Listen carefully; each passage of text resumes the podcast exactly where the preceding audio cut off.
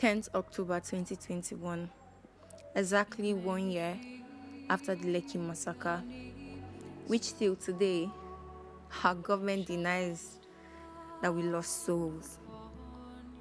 We are called the leaders of tomorrow, but we lost some of us.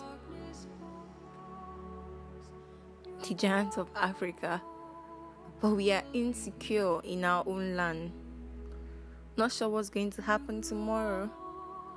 Not even sure how my future is because Nigeria has made me doubt myself so many times. Today, we rise to honor those we lost in the first demand for our rights during the protest, the very peaceful protest. You are loved. Your dear ones miss you. You shall never be forgotten, and may your souls rest in the blossom of the Lord.